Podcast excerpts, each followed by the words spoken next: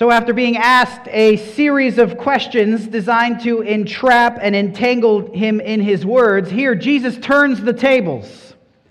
And he went on the offensive, and instead of waiting for them to conjure up yet another dubious inquiry, he approached them and asked the gathered Pharisees a question.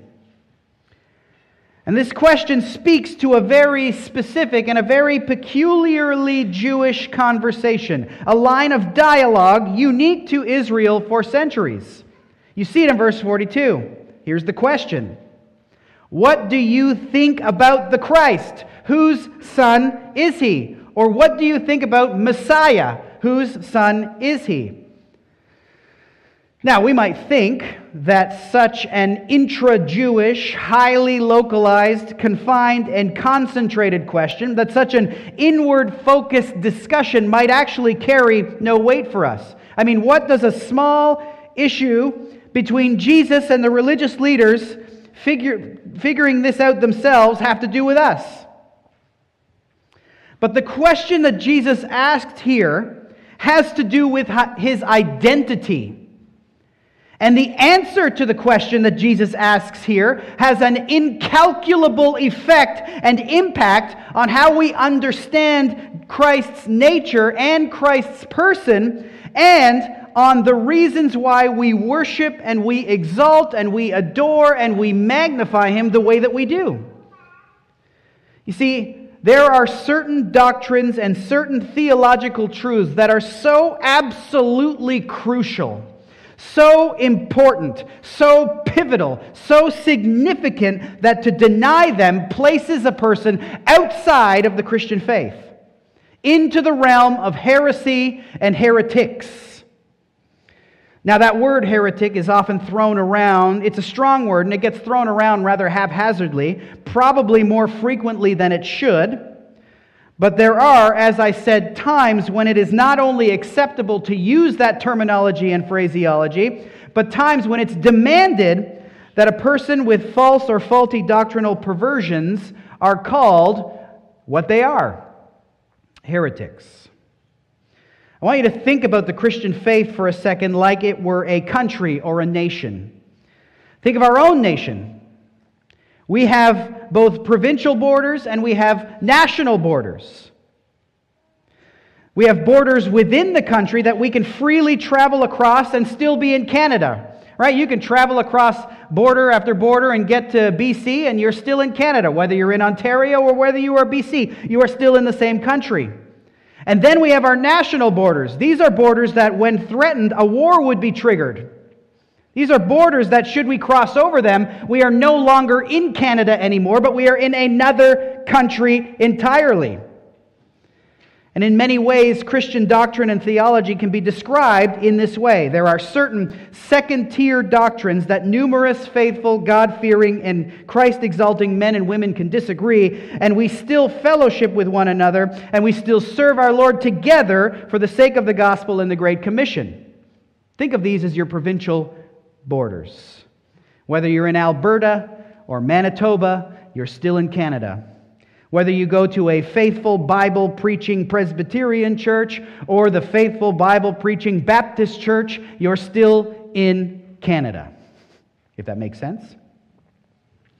There are, however, certain first tier doctrines that cannot be denied, and to do so puts you outside of the Christian faith. To deny them is to make war against the national boundaries of Christianity.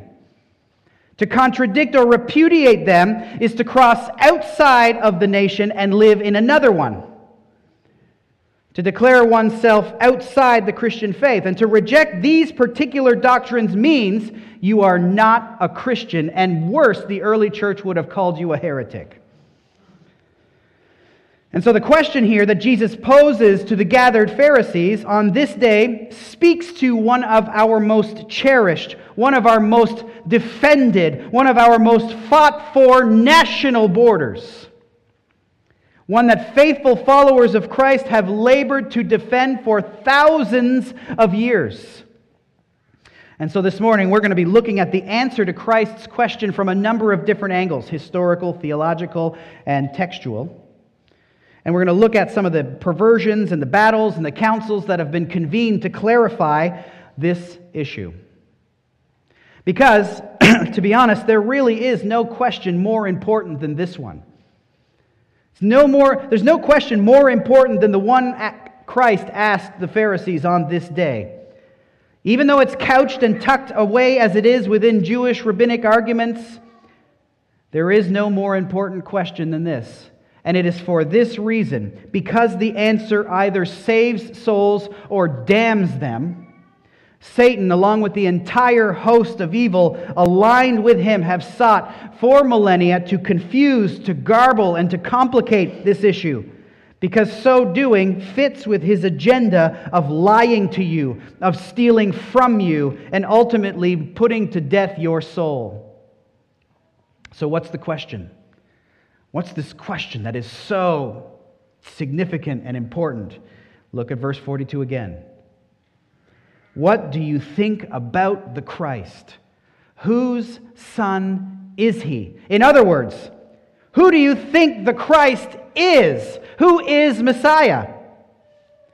You see, the forces of evil have feverishly and furiously employed themselves in hiding from you, in shielding, in blurring, and in distorting the answer to this question. And the answer to this question, I'll give it to you right up front, according to the councils and the Bible and Jesus here, is this Jesus, the Christ, is God Himself come to us in the flesh. He is both truly man, as descended from the line of David, and the very Son of God himself, co equal, co eternal, of the same essence and nature as the Father. Again, Jesus the Christ is God come to us in the flesh. He is both truly man, as descended from the line of David, and he is the Son of God, co equal, co eternal, of the same essence and nature as the Father. So let's explore that for a bit. If you are a student of church history, you will know that most of the early church's battles for purity of doctrine against heresy surrounded and revolved around this very truth.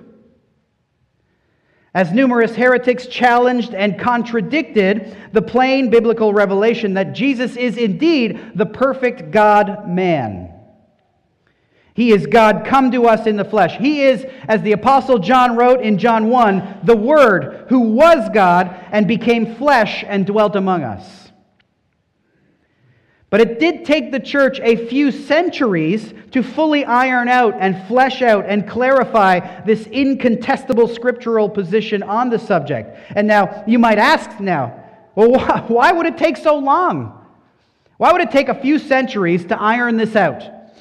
Well, for the first 300 years of the church's existence, the vast majority of those who trusted in Christ for salvation and were baptized in the name of the Father, the Son, and the Holy Spirit spent most of their time, spent much of their time fleeing from persecution, running for their lives, so to speak.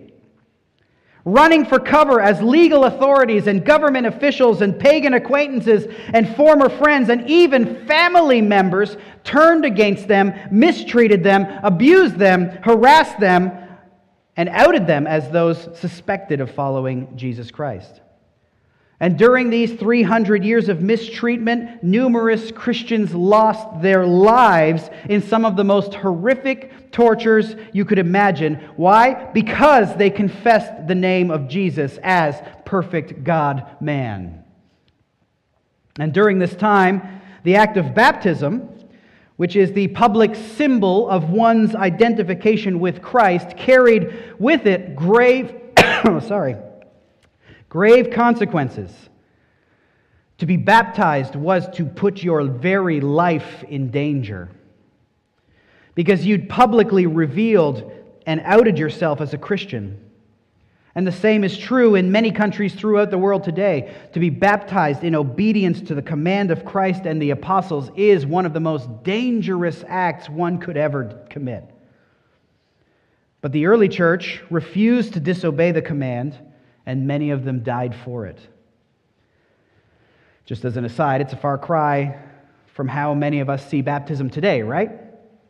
We see, many of us see baptism as some kind of optional add on um, to be, even, even to be avoided if we don't possess the sufficient courage to speak in public. Or any number of other reasons. But know this in the early church, the idea of someone professing Christ and putting off baptism was simply unheard of. It's a foreign idea to the New Testament. To profess Christ and not be baptized in his name is to disobey a direct command of both the Lord Jesus Christ and the apostles. So we're having a baptism service on December 10th. Get at me. And so many of the great Christian minds of the day spent a lot of their time defending the Christian faith, not theologically per se, but from the accusations and attacks leveled against it by those who hope to paint Jesus and his followers in the grossest of colors. The great theologians like Justin Martyr, if you go back, he was an early, early, early apologist, an early defender of the faith. And he spent the majority of his time speaking to, uh, for the Christian faith against the Romans who accused Christians of being antagonistic to Roman culture. That was one of the big ones. They would say Christianity is a religion that is based around the worship of a criminal. And even more, the Romans, the pagan Romans would say, Why would you ever follow the Christian religion? They practice cannibalism because we drink the blood of Jesus and eat the flesh in our communion, right? So they took that very literally and spread the rumor that Christians were cannibals. And so a lot of our early uh, church fathers spent their time spent their time addressing these types of, of uh, accusations.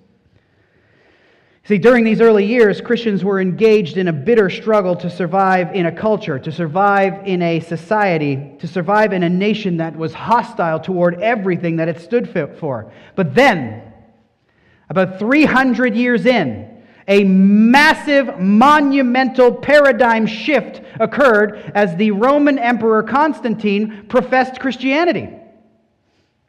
And in that moment, Christianity turned from the object of Roman scorn into the new and fashionable religion. You see, before this moment, heretics were quite limited because heretics simply don't put their lives at risk for their false beliefs. They instead tend to wait until something is in vogue, then align themselves with it, add novelty to it, and incrementally turn it in their direction and away from the truth so that they might be honored and they might be financially uh, secure because of it. I want you to think about it. How many heretics do we find in persecuted regions? Not many. I've been listening to an a podcast called the MacArthur Center Podcast for Expository Preaching. Been highly edified by it. I suggest it and uh, to everyone. And in a recent episode, Dr. MacArthur spoke of his experiences during the 80s at the rise, or at, when the USSR was still around. He spoke of his experiences traveling to certain European nations in the 80s to equip and to train and to encourage and to teach the pastors leading the underground churches throughout the country before the breakup of the USSR. It was a heavily persecuted church for the most part, but it was a relatively pure church comprised of true believers ready to die for their faith. He recounts the response of these same pastors when the USSR fell. On the one hand, they were happy about losing the crushing weight of communist persecution. But on the other, they were grieved by the fact that this now meant that heretics would flood into their country and spread poison throughout what was up to this time a fairly pure underground church. Again, heretics don't align, them, align themselves with movements that may cost them their lives. They wait until they can utilize those movements to their fleshly or financial advantage. The same is true for the early church post persecution. Now that the Christian faith had become the fashionable religion throughout the Roman Empire, the heresies and the heretics exploded in number. And almost every one of them struck at the very heart of the faith. The question that Jesus asks in our text was the very issue that they almost all centered around Who is the Christ? Just a quick overview. I'm going to give you three. These are the major ones. A quick overview of some of the early false teachings and teachers included this. The first being Ebionism.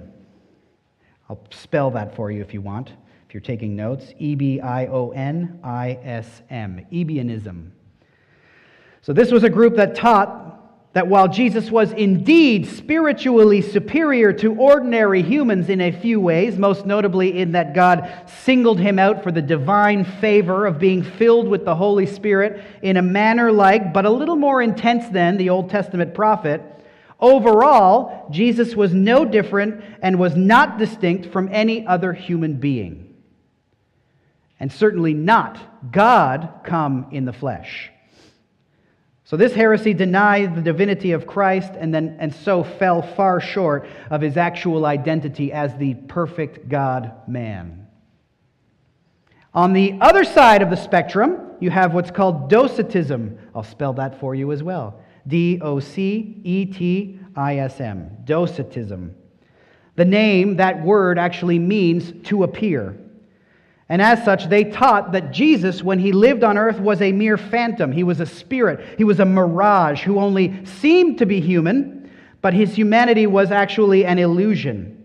Because they taught the physical realm was beneath God, God would never assume that physicalness to himself. It's the complete opposite of Ebionism. The Docetists taught, did actually think of Christ as God, did actually think of Christ as divine, but completely denied his humanity. They denied that he was God in the flesh. They said he was only a spirit, and all of the experiences of Christ throughout his life, his suffering, his eating, all of that, were only illusions. He only looked like he was suffering and looked like he was eating, but he was not actually doing any of those things. So this heresy denied the humanity of Christ and so fell short of his actual identity as the perfect God man. And then there were a number of heresies that kind of went in between those two, and they got really fine and minute in their distinctions, with each leader trying to turn people to his direction, to his doctrine, to his offshoot, so that he might be the one that they all look to and appreciate, rather than Christ himself. But the most, the single most devastating and far reaching of these early heresies was one called Arianism. Arianism is a position that is still held to and taught today by some of the churches. The Jehovah's Witnesses, for example, they cling to this heresy. This is the centerpiece of their theological system. It arose because one of the more influential bishops in one of the larger churches in the Egyptian city, sorry, of Alexandria, a man named Arius began teaching these things. Listen. One, God the Father and God the Son do not have the same essence, meaning they are not both God. The Son, number two, the Son, Jesus Christ, is actually God's first created being and is not to be called God, but instead to be recognized as the first and foremost among created beings. So you can go into the New World Translation of the Jehovah's Witnesses, and you will see in Colossians 1, for example, where it says, uh, um, All things were created through him, by him, and for him. They'll put a little bracket that says, All other things were created through him, by him, and for him. All other things beside himself, they mean. Number three, although the Son is the one through whom the Father created the universe, and he existed before all of them, he, there was nevertheless a time in eternity when the Son did not exist. It was a pernicious and horrible error, error that almost ravaged and destroyed the church right from the outset. Now, some people will give me a little bit of grief because of my penchant for precision and particularity of doctrine. However, this most serious of all errors in the history of the church, the one that almost poisoned the well and consigned her to heresy that would have spread throughout the ages, came, the entire debate came down to a single letter an I. In one Greek word, homoiousia, which means of similar substance, or homoousia, which means of the same substance. That I nearly brought the church into centuries of heresy. The question is Is Jesus truly the God man? Is Jesus truly very God of very God? Or is he a created creature of a similar substance in essence, but not the same substance in essence of God? And the early church father Athanasius, remembered by many today as the champion of orthodoxy, defended the biblical doctrine of Christ's deity. And the, this debate raged and got so heated throughout the entirety of the Roman Empire that the emperor himself had to write letters to all of the church leaders throughout the empire telling them, you guys have to turn the heat down. But it didn't work. And so he gathered the council. He convened the Council of Nicaea, a very pivotal and crucial moment in Christian history. 318 bishops from across the Roman Empire gathered and debated the subject. And as Arius got up to speak, his ideas. Tradition tells us that the 317 of the bishops, one of them abstained, 317 bishops found his ideas so blasphemous that they screamed heresy as he was speaking them, and they took his notes, they trampled it underfoot. Tradition also tells us that Nicholas, the man that we uh, base that culture bases Santa Claus on, that Nicholas was so enraged by Arius that, he, Arius that he got up out of his seat, walked across the floor, and punched him in the face. Athanasius stood up and argued that Christ is that Christ that Arius's view that Christ is God's first created creature violated scripture. The only true, only the true and perfect God man could save humanity. And the council voted 317 yes, one abstention, unanimously siding with Athanasius and drafted, thankfully, the first version of what would become the Nicene Creed, a very important creed that defines for us the orthodox view of Jesus Christ. Let me read a little bit of it. This is the creed which we and all Orthodox non heretical churches ascribe to. This is a national boundary. We believe in, and I quote, we believe in one God, the Father, all sovereign, maker of heaven and earth, and of all things visible and invisible. And in one Lord, Jesus Christ the only begotten. Now, let me just explain that word. When they put only begotten there, they mean this the unique Son who shares the same divine nature as the Father. The only one of this kind of Son who is from the Father and is of the very same essence as the Father. That's what is meant by only begotten.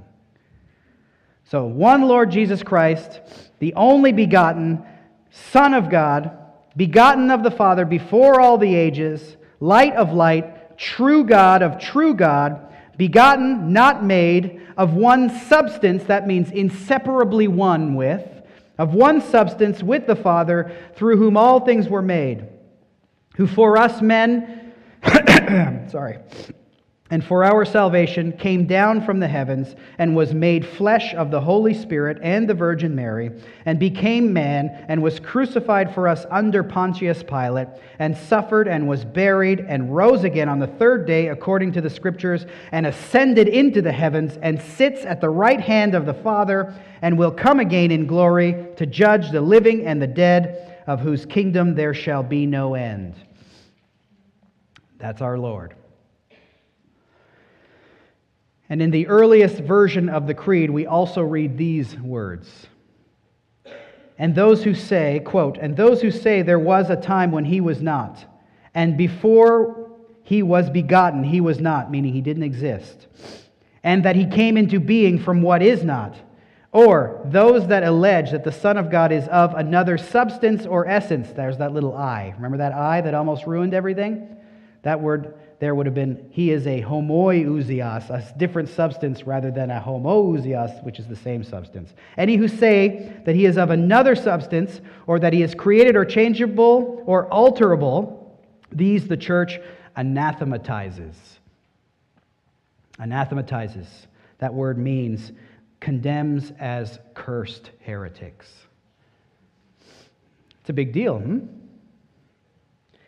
All of these debates, however, were answered by Jesus in the question he posed to the Pharisees on this day. And Athanasius, along with the bishops and the framers of the Nicene Creed, they understood exactly what Jesus was saying in our text today.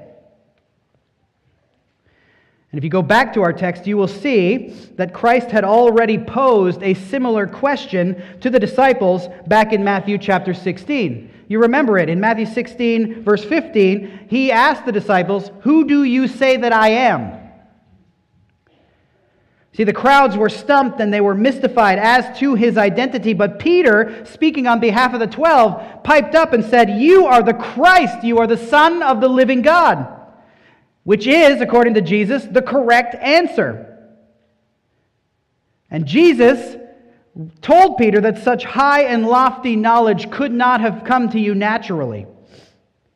It had to be revealed to him by the Father in heaven. You see that in chapter 16, verse 17, when Jesus looked at Peter and said, Blessed are you, Simon Bar Jonah, Simon son of Jonah. For flesh and blood has not revealed this to you, but my Father who is in heaven.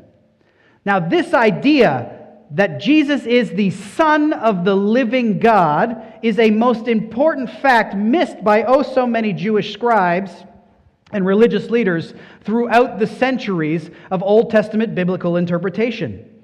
You see, everyone in Israel knew, everyone in Israel held to the fact that the Messiah would come as a human being, physically descended from the line of David. King David in fulfillment of the promise that God made to him through the prophet Nathan in 2 Samuel chapter 7. You read this, and here's what it says When your, David's, days are fulfilled, and you, David, lie down with your fathers, I, God, will raise up your offspring after you, who shall come from your body, and I will establish his kingdom. He shall build a house for my name, and I will establish the throne of his kingdom forever.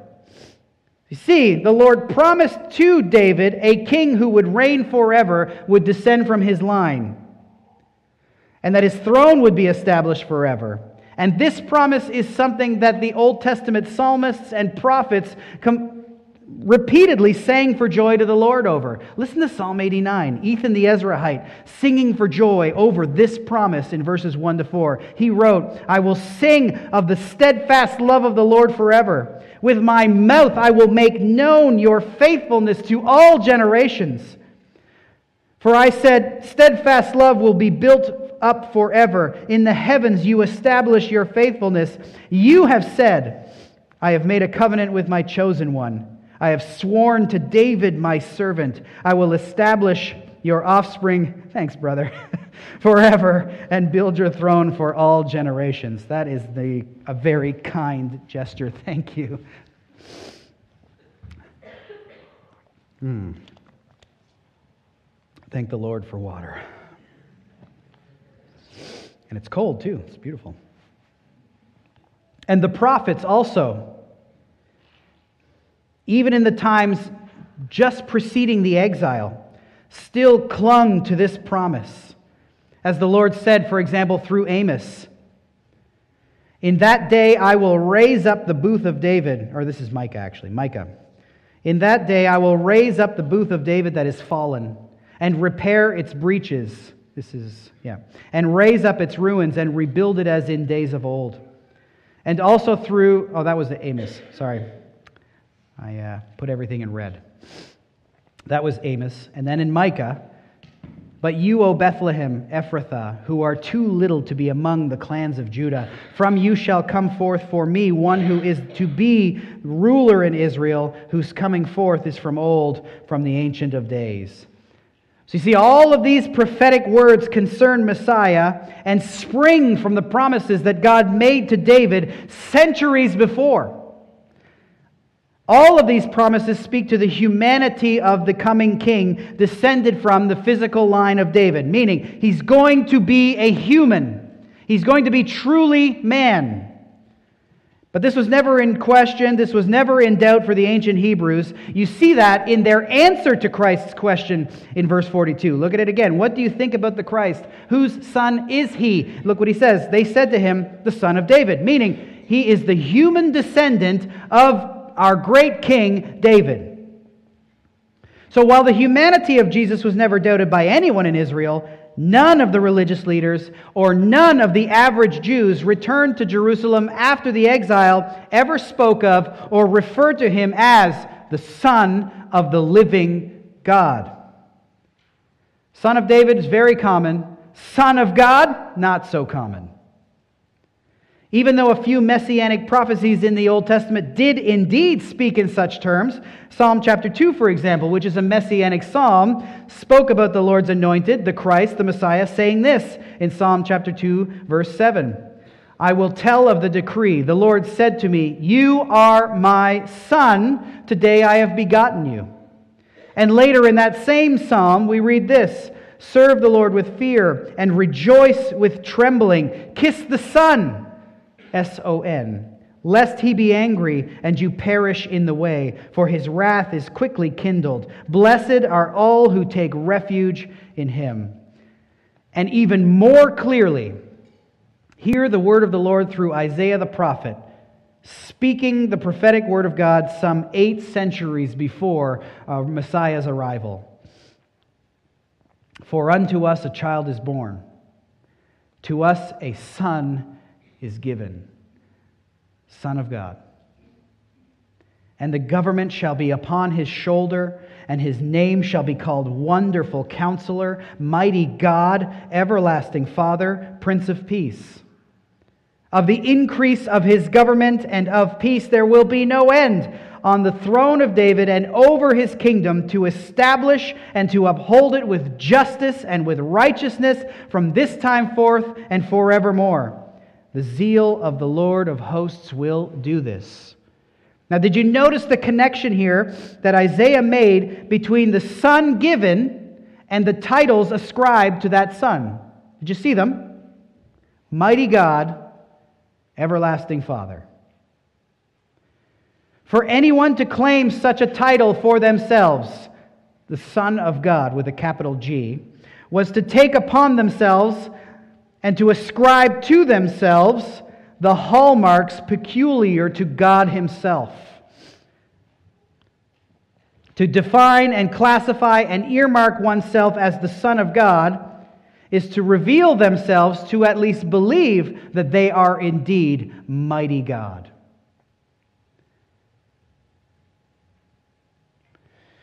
Human, the idea being that human sons possess the same nature and the same essence as their human parents.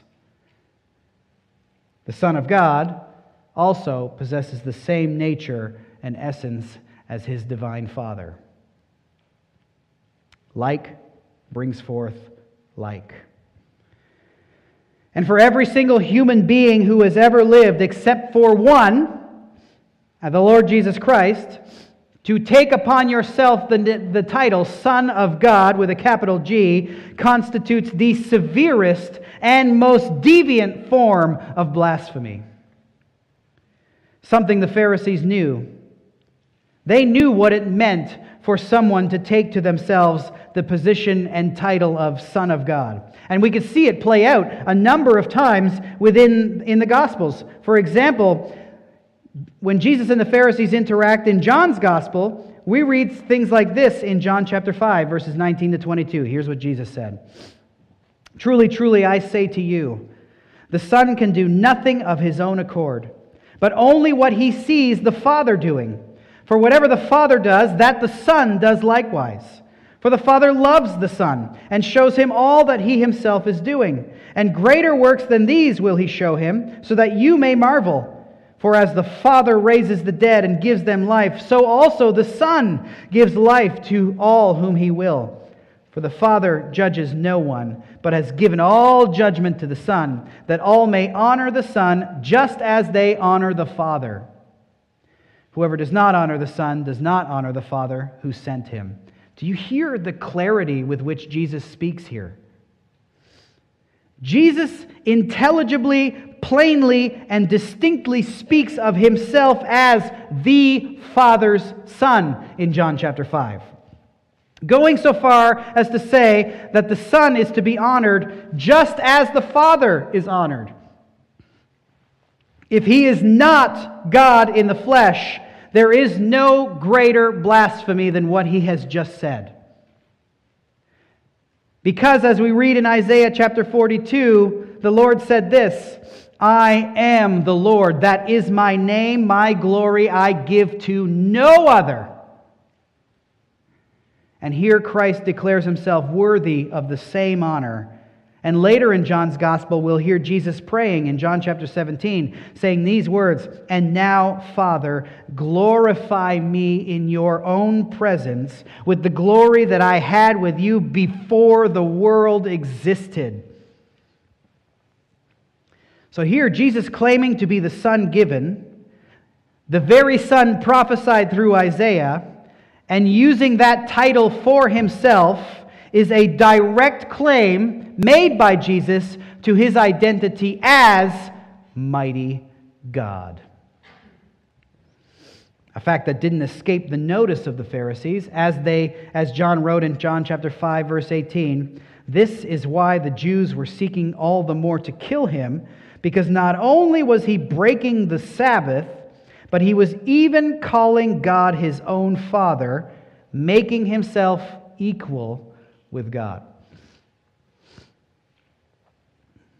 See, Jesus revealed his identity over and over again in word and in deed, and they weren't able to grasp it or accept it. And so instead, they sought to execute him for blasphemy. Even for Peter and the twelve, while they could say that Jesus is the Son of the living God, they still couldn't grasp what that actually meant. And when Jesus outlined for them all that the Messiah, the Son of David, the Son of the living God, would do, namely, go to Jerusalem, suffer many things from the elders and chief priests and scribes, and be killed, and on the third day be raised, Peter, if you recall, took Jesus aside and began to rebuke him. Because Peter's idea of Messiah had no room for someone suffer, for him to suffer and die. And so in that moment, Peter sounded more like Satan the confuser, like Satan the liar, like Satan who inspires false and faulty and heretical thoughts, opinions, and judgments concerning Messiah. And Jesus points this out with, the, with absolute clarity to Peter when he said to him in no uncertain terms, Get behind me, Satan. This has been Satan's priority from the moment God announced his intention to deal with the curse brought about by Adam and Eve's sin in the garden. When God, in his grace, rather than wiping mankind out, instead promised in a rebuke to the serpent that in, in Genesis 3:15, I will put enmity between you and the woman, and between your offspring and her offspring. He shall bruise your head, and you shall bruise his heel. From that day forward, Satan has, in his typically sinister and malicious way, sought to confuse humanity about who Jesus actually is, to blind our eyes to the true identity of Messiah, as he had done to the religious leaders in Jesus' day.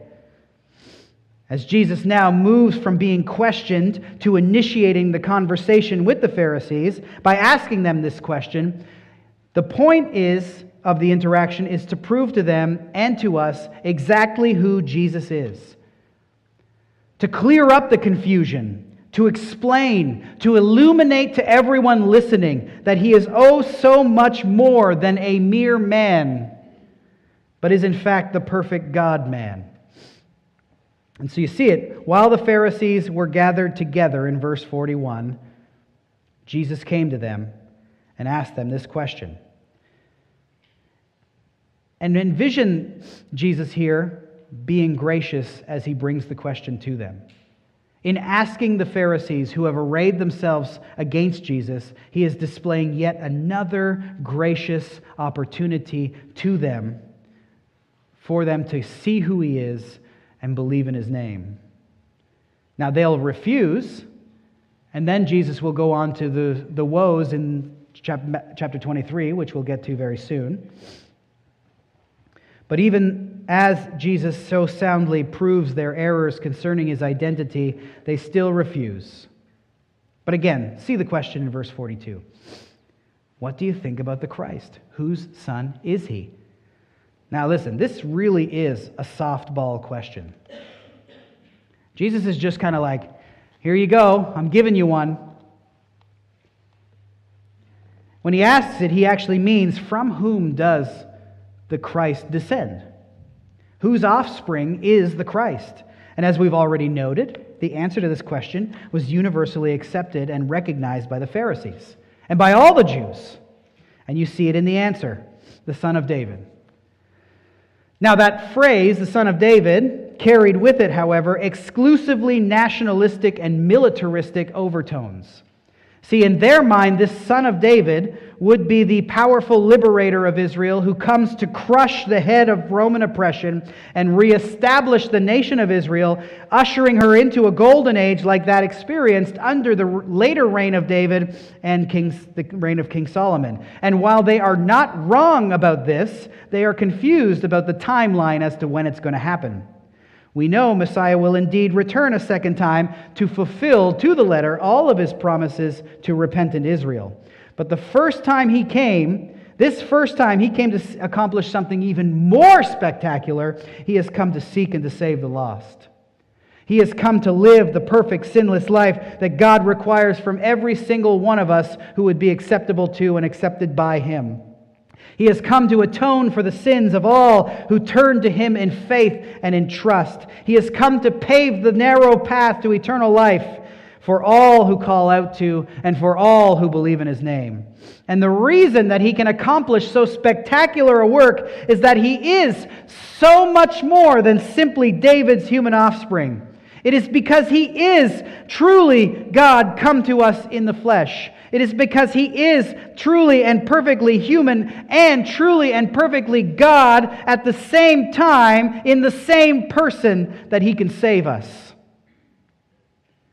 He is the only one who exists who is perfectly suited to represent God to man because he is divine and he is man, and to represent man to God as mediator because he is divine and he is man. So when the Pharisees say he's the son of David, they are correct, but they're incomplete. As Messiah, Jesus is both David's son by lineage, but also David's Lord. David's God. And Jesus is about to prove this by appealing to Psalm 110. This is a truth that the Apostle Paul opened his letter to the Romans with. If you look, Romans chapter 1, verses 1 to 4, we read Paul, a servant of Christ Jesus, called to be an apostle, set apart for the gospel of God, which he promised beforehand through his prophets in the Holy Scriptures concerning his Son, who was descended from David according to the flesh, and was declared to be the Son of God in power according to the Spirit of holiness by his resurrection from the dead, Jesus Christ our Lord. Now, notice that Paul wrote concerning Jesus himself that he was descended from David. Matthew did the same thing at the outset of his gospel. Right in the very first verse of Matthew's gospel, we read the book of the genealogy of Jesus Christ, the son of David, the son of Abraham. Now, I want you to think about this fact just as an aside. The Pharisees, more than anything, hoped and wanted to disprove every single one of Jesus' claims, right? The easiest way to have done that would have been to study the archives at the temple to determine whether or not Jesus actually did physically descend from David and therefore have a claim to being Christ.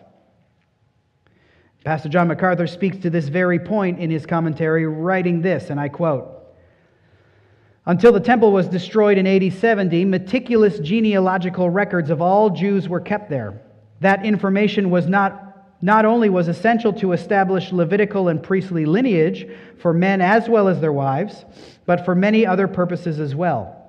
No one could hold a position of responsibility in Israel whose genealogy was unverified. It is therefore certain that the authorities had checked Jesus' genealogy and discovered that his descent from David was legitimate. Otherwise, they would have exposed him as having no claim to the Davidic heritage, and all discussion about his possible messiahship would have ended. End quote. So these men know that Dave, Jesus does indeed descend from David, and so does have a claim to perhaps being Messiah, something the Pharisees are working hard to deny. But Jesus continues. He doesn't end with allowing them to just think of him on the human level. He continues telling them they possess too low an opinion of Messiah and recites for them Psalm 110, verse 1. Now, this verse is quoted more in the New Testament as a messianic prophecy than any other prophecy in the Old Testament. Look at it in verse 43 and 44. How is it then that David in the Spirit calls him, that's the Christ, Lord? Saying, The Lord said to my Lord, Sit at my right hand until I put your enemies under your feet. In essence, Jesus said, If Messiah was a mere man or human only, how or why is it that David himself, by inspiration of the Holy Spirit, by the supernatural influence of the Holy Spirit, ascribes to Messiah, his son, the title of Lord? How is it that David's physical descendant is also his Lord? You see, in these days, such honorifics were not used by fathers for their children, but children to their fathers. And yet, here is David applying the single highest honorific one could to his future son. Look at the quote again. The Lord said to my Lord. What we see here is Lord and Lord. The first Lord, if you go back to the uh, psalm, is the personal covenant name of Yahweh.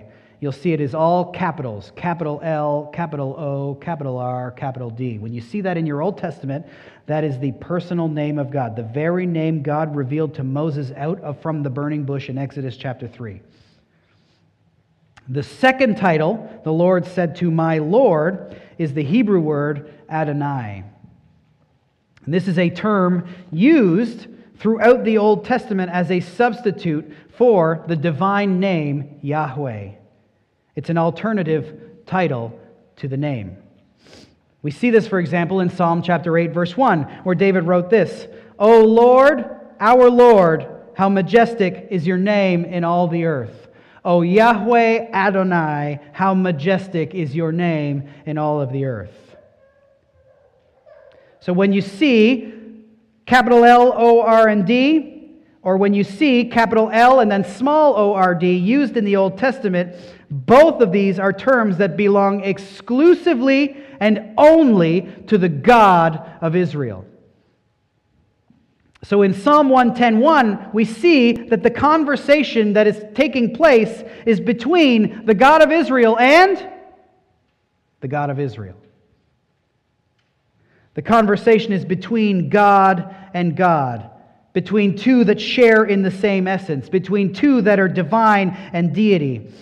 And yet they are two that are distinct from each other, yet who comprise one Lord.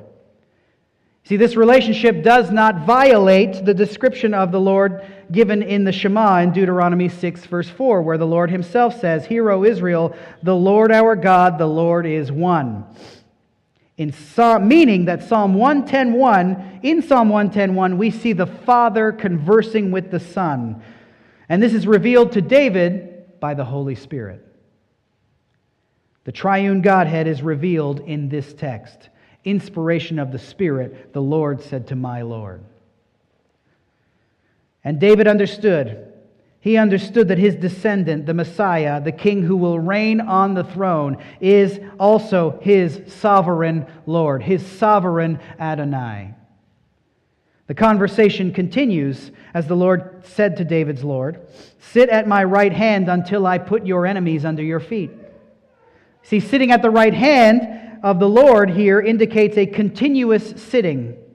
As the King of Kings and the Lord of Lords, he sits in the seat of exaltation. He sits at the right hand of the Lord in the position of highest status and greatest honor. It is the seat that is co equal in rank and in dignity and in authority with the Lord.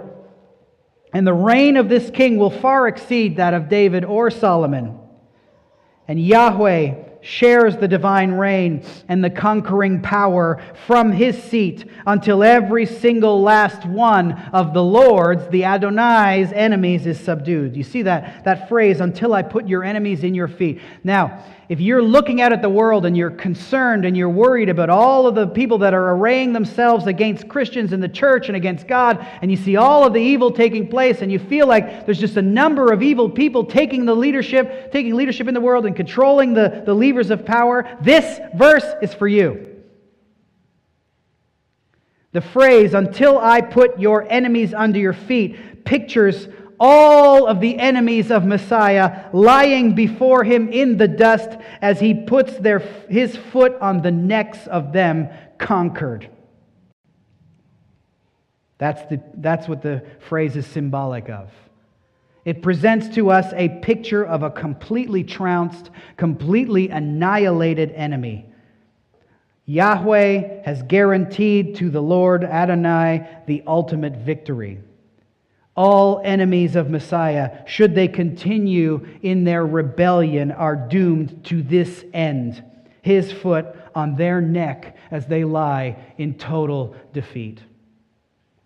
This is, for the Christian, most wonderful and blessed news, but if you're unsaved in here this morning, this ought to be for you the most horrible and tragic news, as you will be one under whose, on whose neck the foot of Messiah is placed. For all of you who love the Lord Jesus Christ and know that at this moment he is seated at the right hand of the Father interceding for you, also know that the Father has guaranteed to the Son that every single last one who has set himself against the Lord and his anointed, all of the people in the world today who think they have power, who think that they have control over you, who think that in the end they will be victorious, every one of them will be utterly routed and pulverized into nothing more than a fine powder.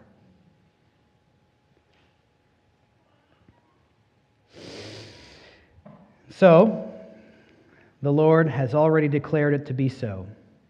The Lord said to the Lord, Sit here until I make your enemies, or until I put your enemies under your feet. And Jesus continues in verse 45. So if David calls him Lord, how then is he his son? Meaning, if David applies the title Adonai to Messiah, then how can Messiah simply be a man only? The point Jesus is making to the Pharisees here is your conception of Messiah, the one that you have aligned and arrayed yourself against, to entangle and plot against, the one that you gather together to find ways and strategies to kill, is no mere man, but is the very Son of God Himself. So you see what Jesus has revealed to them? That he is the perfect God man. He is the Son of God. He is the one who has been in conversation with God since before the foundation of the earth. He can ascribe fairly and legitimately to himself titles that apply to Yahweh alone. He is indeed God come to us in the flesh. And after Jesus said these things to them, look at verse 46 no one was able to answer him a word, nor from that day did anyone dare ask him any more questions. No Pharisee, no Sadducee, no lawyer, no one. Christ's penetrating insights and expositions into Scripture stunned and silenced all of them. And all of them recognized that they were no match for the tour de force that is Jesus Christ. None of them realized that they could match Jesus' awesome knowledge of Scripture. But even though Jesus identified himself quite clearly here, Satan continued to blind the eyes of the Pharisees so that they refused to listen to him and believe. And Satan's work continues. Satan's work of confusing Christ's true identity continued throughout the early church, and it continues up into our own day. As you and I live in this world, you will, and you speak to people about Jesus in fulfillment or in obedience to the Great Commission, you are going to hear, oh, so many confused opinions and ideas about who Jesus is. Usually, they'll come from people who have never taken any time to actually read the Bible to understand who Jesus actually is. You might hear things like, He's a good teacher, or you might hear that he is someone who taught good things and we, might, we should model our lives after him. You might hear people saying he was always loving and he was never judging. You might hear any number of false and incomplete or heretical notions from our Lord. I heard one on uh, TV this past week. Somebody in one of these talk shows said, you know, if Jesus were here, he would have been at the head of the gay pride parade, leading the charge. And in my head, I keep thinking to myself, tell me that you've never read the Bible without telling me you've never read the Bible. That's it. In Scripture, in our text, Jesus reveals himself to be the holy God of Israel. The very same God who inspired the Old Testament writings, the law, and the prophets. He is the second person of the triune God, distinct from the Father, but fully, completely shares in the essence of Godness along with the Father and the Spirit. And in taking on flesh, he became the God man, meaning he, was, he is truly and fully man and truly and fully God. As the Apostle Paul wrote in Colossians 2 9, in Jesus, all the fullness of deity dwells bodily. And when we gather to worship Him, in closing, when we gather to worship Him, may we worship and exalt Him and praise Him according to who He has revealed Himself to be in Scripture. May the blinders that Satan is seeking to put on your eyes and on mine, may the confusion that he is hoping to dredge up in us as we are living in a world that has no idea who Jesus actually is, may all of those be just tossed away as we worship him as Son of God, begotten of the Father before all ages, light of light, true God of true God, begotten, not made, inseparably one with the Father. This is your Lord. This is my Lord, the perfect God man. Father, thank you for this interaction between Jesus and the Pharisees. Thank you for committing to writing exactly what the Lord Jesus Christ said about himself, so that there would be no confusion among those who truly read your word in obedience to the Holy Spirit.